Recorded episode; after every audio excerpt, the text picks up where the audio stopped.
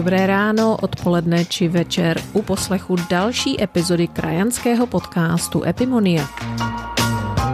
Jmenuji se Alena Cicáková a povídám si s krajany či jejich potomky, kteří žijí po celém světě a svými životními osudy, postoje či prací mimo domovinu jsou výjimeční nebo přinejmenším velmi neobyčejní. Zkrátka lidé, kteří dělají čest své zemi a mohou přidat informaci o zemích, kde žijí. A nebo dodat inspiraci těm, kteří se chystají zkusit své štěstí právě v zahraničí. Už jsme několikrát mluvili s krajany, jejichž nadšení v dětství pro nějaký specifický obor přetrvalo až do dospělosti.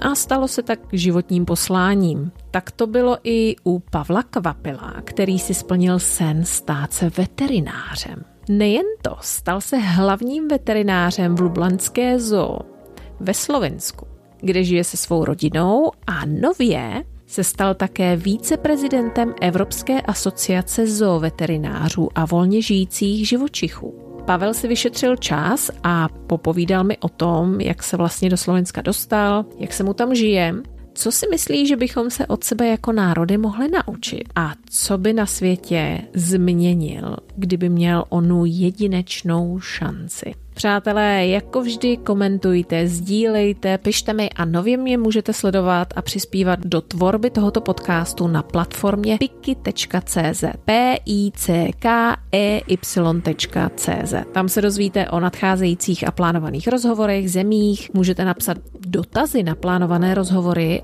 a brzy se vám dostane ještě něco navíc. Ale teď již předávám slovo Pavlovi.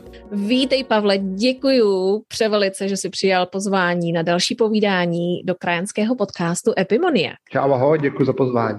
Pavle, prosím tě, řekni mi, ty jsi jedním uh, z takových těch šťastlivců, uh, kteří celý život věděli, co chtějí v životě dělat. Měl si sen a jako už dítě si prostě věděl, že chceš být tím, čím jsi se stal. Jo, ano, víceméně eh, můžu říct, že jsem jedním z těch šťastlivců. Měl jsem takové bouřlivé období v raném dětství, to znamená mezi třetím a šestým rokem jsem jako měl velké dilema, jestli budu popelář, anebo jestli budu řídit takové, takový ten dlouhý trolejbus, tu harmoniku. Jo. To se mi hrozně líbilo.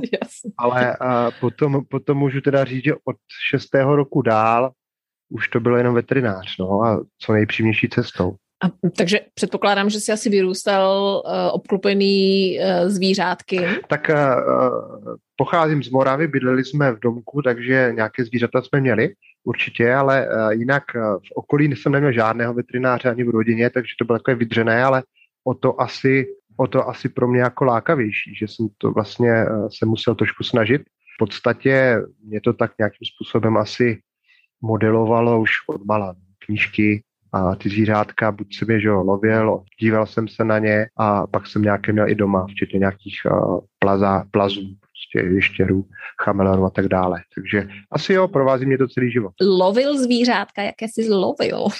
Všechny. Všechno jsem, všechno jsem, všechno, co jsem viděl, tak jsem vždycky dal do nějaké skleničky, většinou jsem pak pustil, ale uh, uh, zkoušel jsem různě, já nevím, jestli to teda děti v dnešní době ještě dělají, ale myslím, že Eh, když, eh, když jsem byl menší já, to bylo asi celkem časté, takové to, jak člověk eh, chytil nějakou hosenku a čekal, jaký motil se z ní vyloupne, tak si myslím, že tenkrát to bylo takové celkem asi normální. To je pravda, to je dobrá otázka, jestli to ještě pořád někdo dělá, nebo jestli tam přiběhne někdo a řekne jim, to se nesmí. Jo, tak jo, nevím, jo. nevím. Dobře, prosím tě, co tě zavedlo do Slovenska? Uh, mě teda osobně, jako já tu zemi neznám, ale mám takový povrchní dojem, že jsme si v podstatě blízcí, jako národy země jsme si blízko, ale moc toho o sobě nevíme. Já myslím, že určitě jsme si jako země blízcí. Slovinci jsou Slovani, tak jako my, takže myslím, že takhle mentalitou máme k sobě celkem blízko. Je, je, je, vzhledem k tomu, že jsou více na jihu, tak jsou možná takový otevřenější a teplejší než my, ale jinak takové to porozumění vzájemné si myslím, že poměrně snadno. Co se týče toho, kdo o kom ví, já mám pocit, že Slovinci Čechy znají. Je to takové si myslím, že ji mají často jako takovou zpřátelenou zemi a v poslední době mám takový pocit, že ve velké míře i Češi objevují Slovinsko, to znamená, že už to není jen taková ta průjezdní země na cestě do Chorvatska s takovou tou drahou dálniční známkou, ale že taková ta divoká příroda, která mě se v podstatě zavedla, byla taky původem toho, že teďka ta invaze Čechu je veliká. Nejenom do hor, ale potkávám tady Eh, české krajany i v eh, takových eh, zákoutích, kde bych je nečekal a kde třeba ostatní turistáni nejsou. Aha, například? No, v podstatě každá ta země má že jo, nějaké turistické perly, to znamená třeba jak je Praha, Český Krumlov a nějaké ty hrady zámky pro, pro české turisty, tak tady je to ty známé jezera Bochin Bled, Lublan, Lublaň a možná u moře, to, to pobřeží, které Slovinci mají poměrně krátké, ale občas eh, potkám nějakého Čecha, že se tady projíždí po nějakém lese, který je pro nás pořád ještě divoký a krásný, jako Čechy, a pro, pro Slovince je to taková, takové normální okolí, ve kterém žijou, nebo taková vesnice. Mm-hmm. Takže tebe do Slovenska za, zavedla v podstatě divoká příroda. Divoká příroda a žena. Žena je Slovinka, takže uh, díky, díky, Aha, samozřejmě to byl ten... Jsme se dostali k jádru věci. Díky, uh, díky výměným programům, které uh, v podstatě obohacují genofond tady v Evropě, uh, jsem se seznámil se svojí uh, nynější ženou, no, přítelkyní, mm-hmm. a uh, takže nejdřív jsme spolu žili v Praze, kde jsme oba pracovali na klince a seznámili jsme se už ve škole, ale pak, když jsme spolu začali chodit, tak jsme nějakou dobu cestovali a pak jsme zpracovali v Praze, protože bylo snažší najít práci, pak jsme se chtěli přestěhovat do Anglie, ale ona dostala nabídku ve Slovensku. V, to, v tom okamžiku bylo ta, byla ta příroda rozhodující a taky to, já jsem v té době měl delší praxi, víc, víc těch uh, pracovních zkušeností, takže jsme si říkali, že já si snáze najdu práci ve Slovensku, než ona třeba v Anglii. Mm-hmm. Mm-hmm, takže ona je Slovinka, si říkal. Ona je Slovinka. Jak se dostala Slovinka do, na studium do Prahy? Do Brna. Ta uh, veterinární fakulta je v A do Brna, pardon. Brně, pak jsme spolu pracovali v Praze, takže jediná fakulta uh, veterinární je v Brně a uh, v podstatě už během, myslím, že to byl nějak čtvrtý ročník, tak oni přijeli na výměný program, takže jsme se v podstatě potkali v koupelně na kolejích. Já jsem se tenkrát vrátil zrovna uh, z Ameriky a to bylo ještě takové to období, kdy uh, Češi se poměrně styděli mluvit anglicky a já jsem tenkrát frajeřil, protože jsem dost trénoval tu angličtinu v Americe, takže jsem se s dal do řeči mm-hmm. a, a oni byli tenkrát celkem zoufalé z toho, že jsem nikdo moc mluvit nechtěl, takže v podstatě neměli moc na výběr a museli se bavit Pro člověka teda, který uh, nikdy nebyl ve Slovensku, jak by si tuto zemi popsal? No tak ty jo, mně to přijde jako taková, taková krásná zasněná země, která má fakt všechno a má to všechno na, na velmi malé ploše. Jo, to znamená, oni sami Slovenci říkají, že, že eh, z toho centra eh, Slovenska, což je Lublaň, si během eh, jedné hodiny skoro na všech hranicích. A kromě tohoto faktu mají v podstatě od vysokých hor do, do moře krásné jezera, krásné lesy, kopce i rovniny prostě mají vinné sklípky, mají všechno. Takže já si myslím, že eh, mně to přišlo taková spíš jako fakt pohádková země. Tady se člověk strašně snadno zatoulá a jen si tak prostě jako mm-hmm. užívá, dívá se kolem sebe a, a je to super země, no. A myslím, že to tak všechno, co můžu říct a musí, musí se přijít podívat na to. A Slovinci, ty jsi říkal, že jsou eh, jakoby teplejší národ eh, v tom smyslu, že eh, jsou prostě víc na jihu. Myslíš, že to je opravdu jenom tím, ehm, tím počasím, že jsou takový otevřenější, nebo může tam být třeba já nevím, vliv ehm, i těch jiných románských národů, třeba Italové, že jo? Tam jsou no blízko. tak samozřejmě pro nás Čechy už je Slovinsko-Balkán, což Slovinci moc rádi teda neslyší, ani to tak nevnímají. V podstatě jsou tady takhle jako sevření mezi, tou, mezi Rakušákama a těma ještě teplejšíma národama bývalé Jugoslávie. V podstatě se tady tak jako nějak míchají oba dva ty vlivy. Jo? Takže, ale každopádně musím říct, že třeba se mi podstatně zúžil ten osobní prostor, jo? že jsem byl na něho takový celkem citlivý, když jsem ještě žil v Čechách, takže eh, tady jsem si zvykl na takové to, na takové tu eh, blížší eh, tělesnou blízkost, nebo a můj osobní prostor se zmenšil, raději se objímám, prostě pochopil jsem, že ten takový ten teplý objem, že má něco do sebe, to jsem v Čechách takhle neměl. No. Ale možná jsem to byl jenom já, a možná už je to něco úplně normálního i v Čechách. No to si nemyslím, teda na mě taky koukají vždycky tak nějak podivně, co, že to tady jo? na mě hraješ. Objímáš je, vrháš se na ně, objímáš. Vrhám se okamžitě na všechny. Italové, eh, ty dávají no, vlastně, mm, se, se líbají na tváře eh, dvakrát a v určitém směru tady v, v Chile je to prostě jenom jedna, eh, jeden polibek, ale úplně všichni, úplně i ty, které neznáš, což je docela šokující, když si tam uzavřít prostě pojistku jo. se na to vrhnou. Ale ty jsi přes 13 let byl v podstatě vrchním veterinářem, jestli to takhle můžu vůbec pojmenovat, v Lublanské zoo.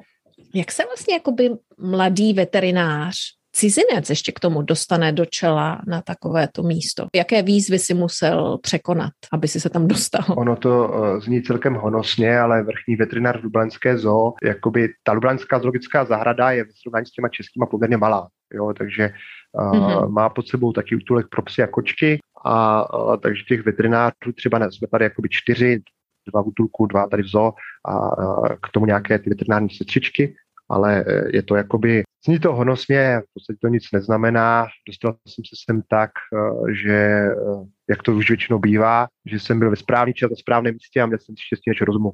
Jo, to znamená, já jsem přišel z Čech, měl jsem jakoby nějaké zkušenosti, poměrně dobré, myslel jsem si, že nebude problém najít tu práci, ale uh, když to tak řeknu, tak na, nějaké, na nějaký můj životopis a zkušenosti ti Slovenci poměrně prděli, takže uh, se stalo to, že uh, jsem byl jediný, když tady byl rozpis do té zoologické zahrady, a nic se nedělo po tom rozpisu, tak já jsem byl jediný, kdo byl takový drzý a přišel jsem se zeptat, jak je možné, že mi nikdo neodpověděl, jak jestli mě chcou nebo nechcou a, a tak se mě podívali a, a nakonec mě vzali. No. Ale nemyslím si, že by to bylo, že bych byl nějaký skvělý, ale a, asi jsem udělal malý detail, který nikdo jiný neudělal a byl jsem ve správný čas na správném místě, protože zrovna tenkrát ho potřebovali. Mm-hmm. No tak jako kuráž určitě v tomhle případě jako byla nutná. A, a ty jsi mluvil uh, slovinsky v té době? Nebo jsi tam šel s angličtinou? Nemluvil. Nemluvil jsem ještě slovinsky, ale toto eh, slovinsko, uh, člověče, myslím si, že to je hlavně kvůli dubbingu. Jakože ten náš český dubbing, na který jsme tak pišní, tak uh, v podstatě uh, nás trošičku omezoval asi tu naši generaci, ne už teďka tu, co je teď, ale tu, tu, tu naši generaci. Mm-hmm. Takže tady ti Slovinci mluvili všichni víceméně anglicky, jo, to znamená, že se domluvil prakticky všude Aha. a já jsem začal mluvit nějak plynule slovinsky, až když jsem dostal práci.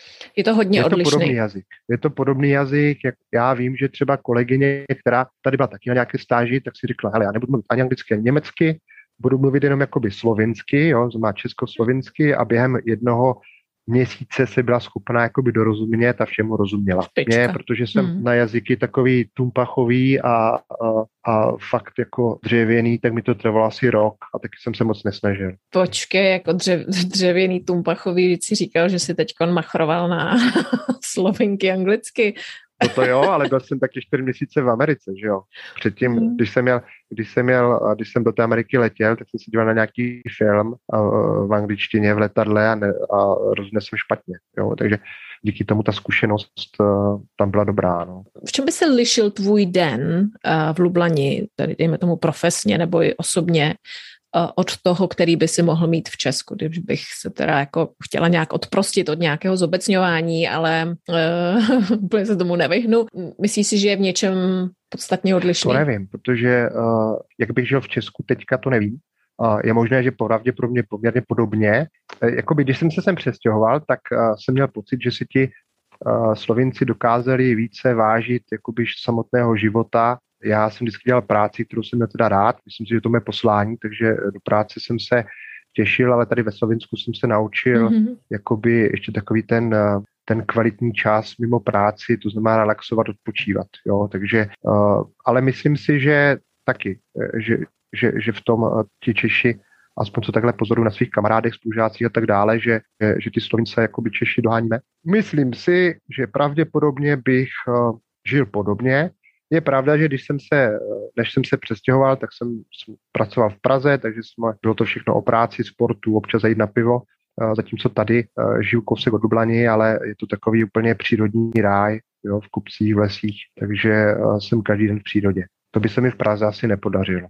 Na Moravě možná ano. Na Moravě asi ano, ale tam, ačkoliv jsem vyrostla, Moravu miluju, původem ze Zlína, tak, eh, tak eh, jsem to nikdy neskusil tam jakoby žít, že jo, takže to těžko můžu nějak komentovat. V čem si myslíš, že by nás Slovenci mohli nějak překvapit, anebo my je, nebo položím to jinak. Co bychom se od sebe mohli jako národy naučit? Asi tou bezprostředností si myslím, že ti Slovinci jsou takový eh, opravdu teplejší, otevřenější, s nás se s tabou dají do řeči a lehčí pomohou, nebo prostě mají takové tendence, nemají problém, zase možná je to jenom z mého úhlu pohledu, ale nemají problém prostě za tebou přijít a zeptat se, hele, jak se máš, co, co děláš. To mám pocit, že jsme v tom i Češi takový rezervovanější a někdy to možná škoda, protože se možná připravíme o nějaké zajímavé zkušenosti. No a naopak, když jsem se přestěhoval, tak já uh, nikdy jsem nebyl nějak uh, extra hrdý na to, že jsem Čech. Ne, že bych za to styděl, samozřejmě jsem rád, že jsem Čech, ale uh, až když jsem se přestěhoval, tak jsem zjistil, že my Češi máme taky takové kvality, které jsem předtím neobjevoval. To znamená, že dokážeme dobře improvizovat, uh, dokážeme se uh, řešit třeba některé situace, které můžu říct, že třeba v cizině by byly, mohla, mohly být jakoby problematické pro někoho jiného. Takže uh, jakoby jsem jako na ně jako na národ celkem uh, pišný na Čechy. No. Slovinci, uh, oni je jenom dva miliony, tu zemičku mají malou a ty, uh, ty vlivy okolní jsou poměrně veliké, takže my, ačkoliv se sami asi máme jako Čechy jako malou zemi, desetimilionovou, tak uh, stejně si myslím, že se tak jako necítíme. Jo? Že uh, tady ti Slovinci to o sobě ví, že jsou prťaví a často to říkají. Tak možná je to občas škoda, protože rozhodně mají velké srdce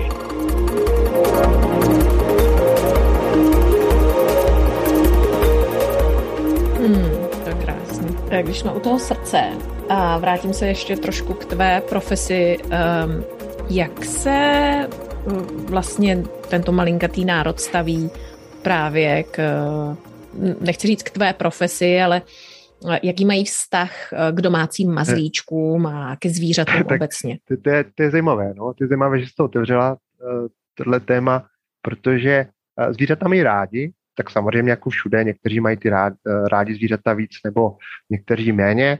A těch mazlíčků je tady možná trošku méně, jako by v průměru než v Čechách, ale byl jsem zvyklý v Čechách, že veterinář je taková poměrně oblíbená profese, jo, že nikdo nikdy nespochybňoval mm-hmm. to, mhm. že těm zvířatům, že se rozhodne veterinář pro to poslání nebo pro tu práci, protože chce těm zvířatům pomáhat. Zatímco tady občas ti veterináři mají takovou pověst eh, zlatokopů, jo, to znamená, že si Slovenci si často myslí, no, to je fakt zajímavé, ale si často myslí, že se ta veterinární profese dělá pro peníze. Takže to je, to je třeba také překvapivé, no, to mě překvapilo, ale uh, pak samozřejmě je to o tom, aby člověk chtěl co zná, nebo klienty a tak uh, přesvědčil o tom, že tomu tak není, že? A možná se i to mění, no, ale vím, že tenkrát jsem přijel a bavil jsem se vlastně s lidmi kolem sebe, tak mě tenhle fakt dost překvapil, protože ta profese je vnímána jinak.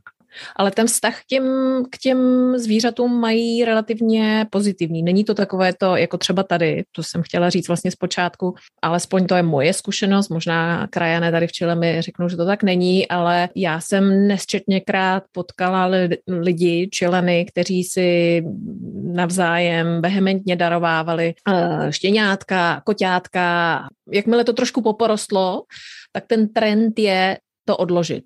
Ale to, že jsi zmínil právě ty veterináře, eh, tak tady třeba v Lasereně, kde jsem já, ehm, se během tří let strašně rozmnožila právě ta profese veterinářů a, a, a taky je to nahlíženo jakoby na lukrativní biznis, obzvlášť, když se to třeba jmenuje jako Hanover jo, veterinář.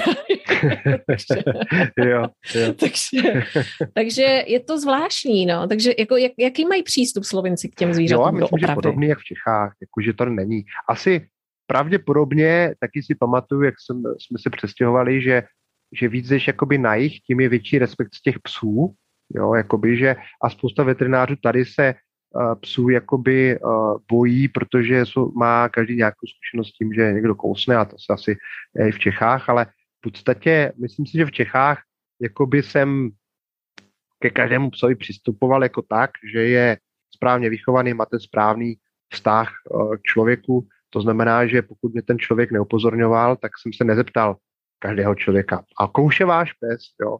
A tady to teda taky nedělám, ale myslím si, že zase víc člověk, ten jich tak víc třeba vidím, protože máme dva psy, které s sebou vezeme, vlastně vozíme, když někam cestujeme a tak dále, takže ten vztah možná taky rezervovanější nebo opatrnější, ale jinak si myslím, že tak, jak to ty říkáš, tak to tady určitě není. Je to srovnatelné s těma Čechama, ty lidi tady za ty zvířata převezmou odpovědnost. Určitě to je tak, že jsou nějaké případy, kdy ne, a, ale to si myslím, že i v Čechách. Ty jsi se stal, z toho, co jsem vyčetla, víceprezidentem pro European Association of Zoo and Wildlife Veterinarians. E, prosím tě, vysvětli mi, o co se přesně jedná, jak se to událo a co teda všechno musíš řešit. Ta Evropská asociace těch zooveterinářů a veterinářů těch divokých zvířat je asociace, která má asi 600 členů a je to pro mě poměrně nová funkce. Nevím přesně ani, jak se to událo, protože uh, ten uh, koronavirus ovlivnil všechno, takže v podstatě tam jsou nejenom zooveterináři a veterináři pro nějaké divoké zvířata z Evropy, ale taky z celého světa, ale ten, ten zaštiťující organizace je evropská a stalo se to tak, že mě kolega, který pracuje v Zoo Budapešť, Andrej Šoš, tu pozici nabídl s tím, že jsem pak později pochopil, že mají takový systém, že když jsi viceprezident, to znamená, že se učíš jakoby v té funkci dva, dva roky, potom uh, sice musí být nějaké volby, ale předpokládá se, že se pak staneš prezidentem na další dva roky a potom se staneš na další dva roky uh, bývalým prezidentem.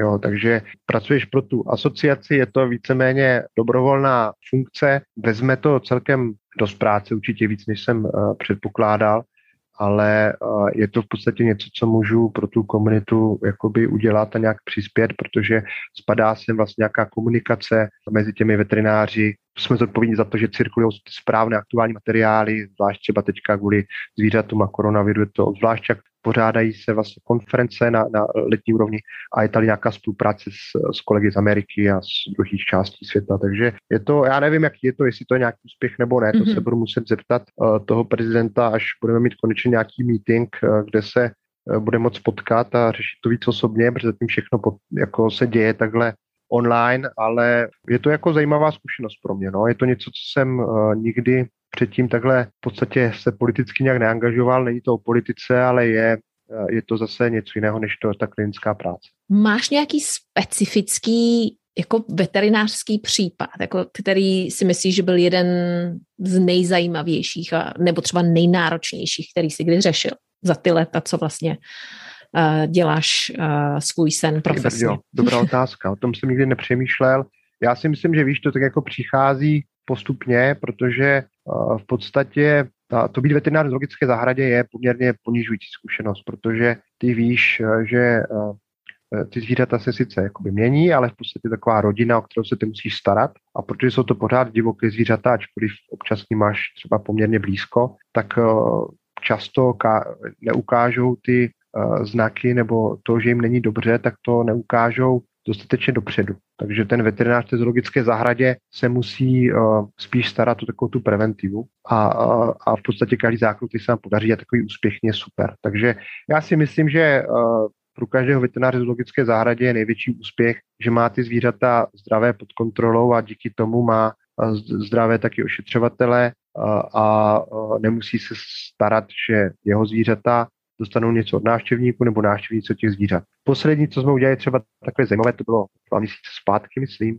tak jsme poměrně dlouhé operaci s, s kolegou, který je specialista veterinární na oftalmologii, tak jsme Lvovi, který měl vlastně kataraktu, to znamená šedý zákal čočky, tak jsme mu tu čočku vyměnili nebo vyndali tak, aby mohl vidět a tím jsme mu třeba zlepšili tu kvalitu života a tím, že to byla dlouhá anestezie, kterou jsem na starosti já a poměrně náročný zákrok a hlavně jsme ho museli vést specifické ambulance, kde eh, ten oftalmolog pracoval pod mikroskopem, tak to bylo takové dost stresující, protože to holva tam někde vykládáš eh, na chodníku prostě, jo, musíš eh, se postarat o to, aby bylo to bezpečné pro všechny kolem, tak, tak to byl asi takový třeba poslední úspěch, který si takhle pamatuju. Wow, to velké gratulace, to si nedokážu vůbec představit. Super, skvělý. Jo, takovýhle věcech by se mělo mluvit.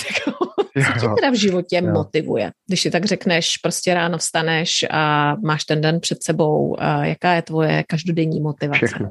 Mě motivuje úplně všechno. Já si myslím, že Hmm. Já si myslím, že se můžeme jako tak nějak podívat uh, kolem sebe a v každém okamžiku uh, svého života, když jsme teda vzhůru a ty, co to umí, tak možná i ve spánku, si můžeme najít něco, co nás motivuje.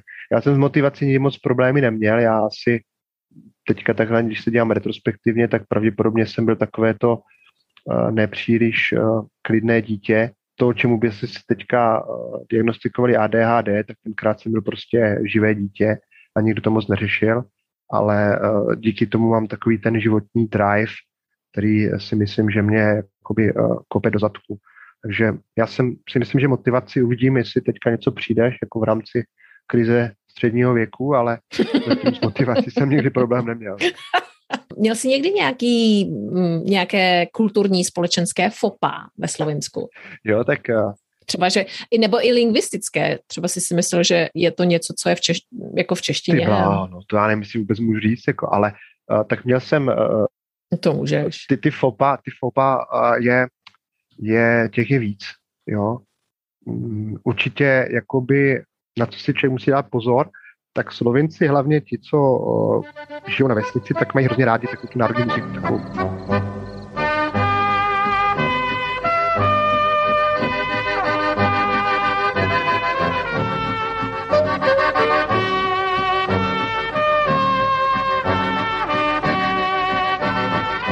to není úplně dechovka, je to hodně harmonika a tak, a jsou na to hrozně pišní, jo. No, ani ne folk, mm-hmm. Brďo, asi bych to přirovnal takové ty dechovce, co poslouchá naše babička, jo, to, jo. a já jsem to nikdy samozřejmě moc nemusel, takže když jsem byl tady pozvaný na nějaký večírek těch eh, zaměstnanců zoologické, ten první, a oni tam prostě tu muziku, tak já jsem si myslel, že to je jako nějaký žert, jo, že, že, že si dělají nějakou jako recesi. A tak jsem si říkal, ty jo, to je fakt fakt hrubě, hrubě hrozná muzika, co? A teďka oni to prostě vypli, co jsme všichni podívali mm-hmm. a říkali, co s tím jako chtěl říct, víš? Takže v tu chvíli jsem pochopil, protože, protože moje žena jako je rockerka, poslouchá víceméně muziku stejnou jako já, takže nikdy mě nenapadlo, že třeba Aha. větší část Slovinců je tady na ten svůj, uh, tu národní muziku a na, ten, na tady tyhle uh, věci tak uh, pišná, takže uh, prosím vás, když přijete do Slovenska Aha. a budete na nějaké národní zábavě takové, tak se nesmějte té muzice, protože to tady mají rádi. A teď je. už jsem si zvykl, jako občas je celkem pěkná, jako, ale možná jsem si zvykl, ale tenkrát mi to přišlo hrozné. No.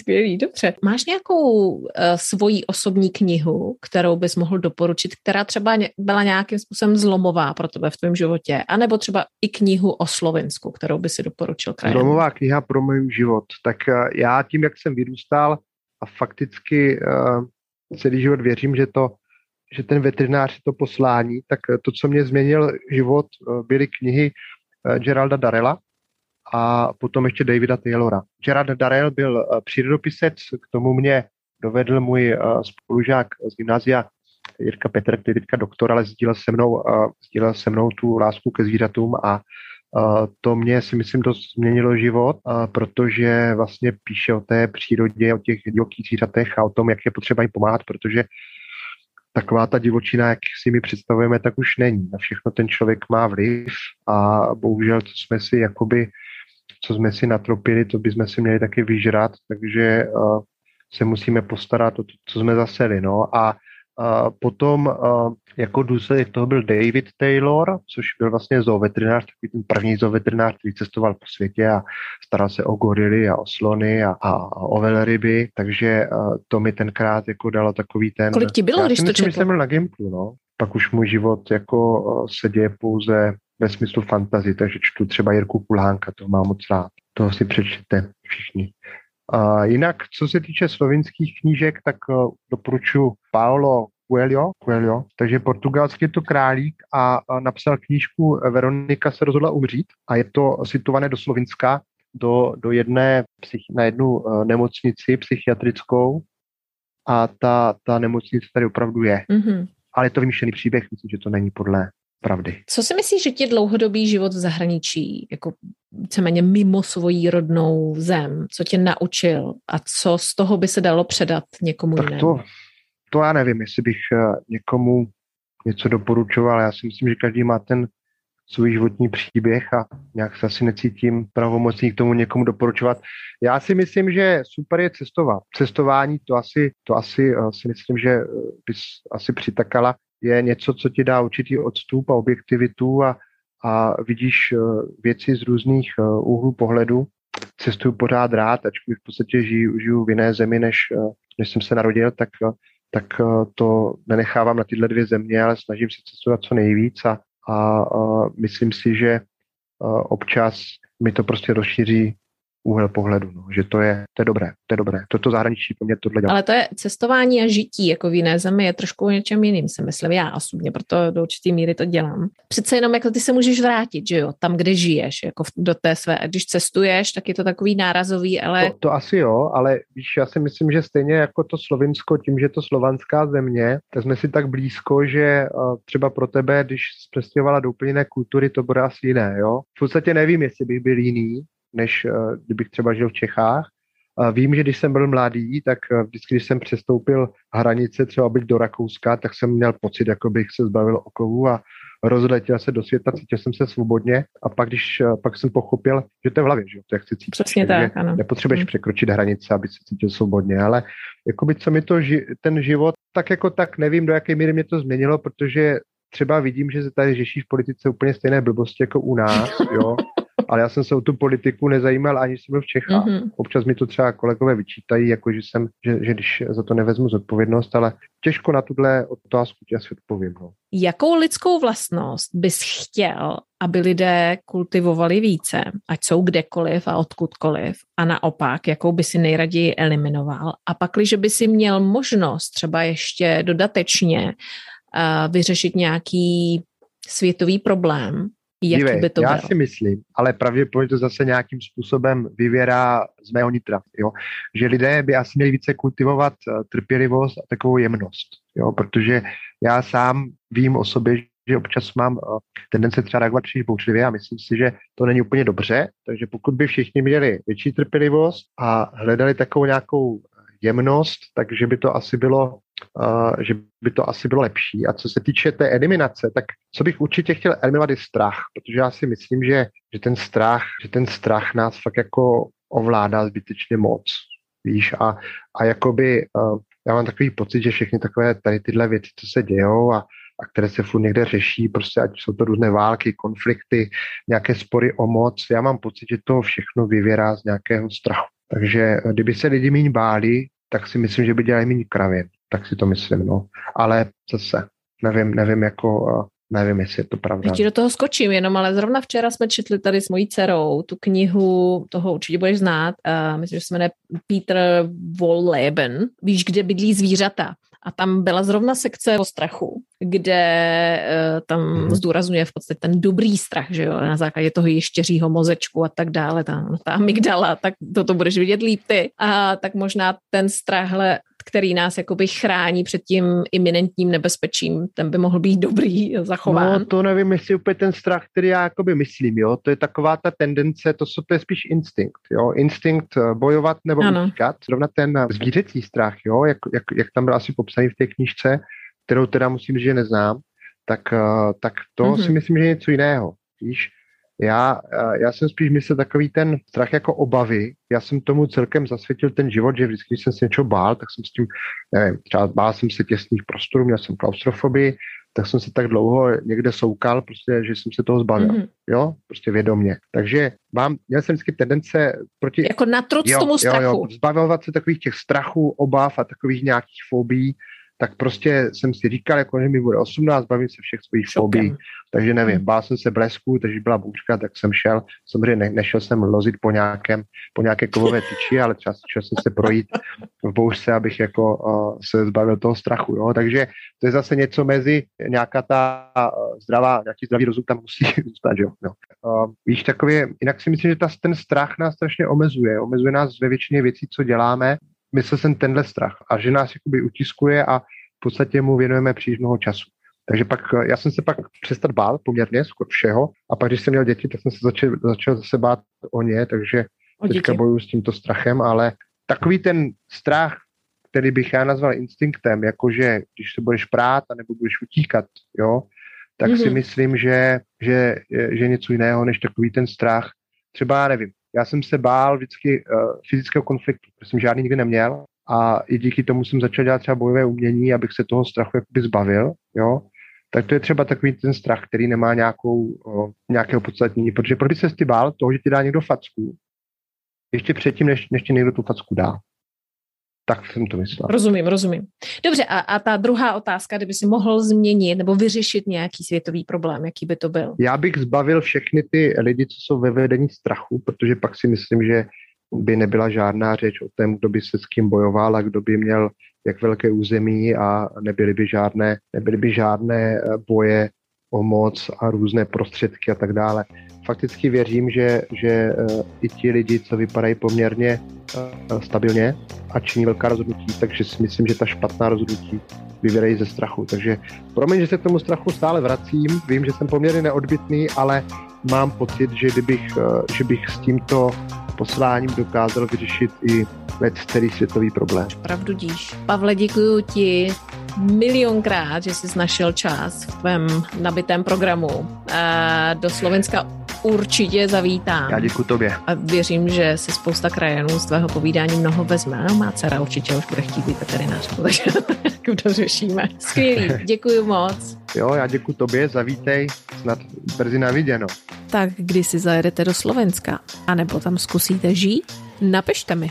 Ráda uslyším vaše názory, pakliže jsou jiné od těch Pavlových. Sdílejte na Facebooku, Instagramu a nezapomeňte se podívat, jak jsem zmínila, na piky.cz.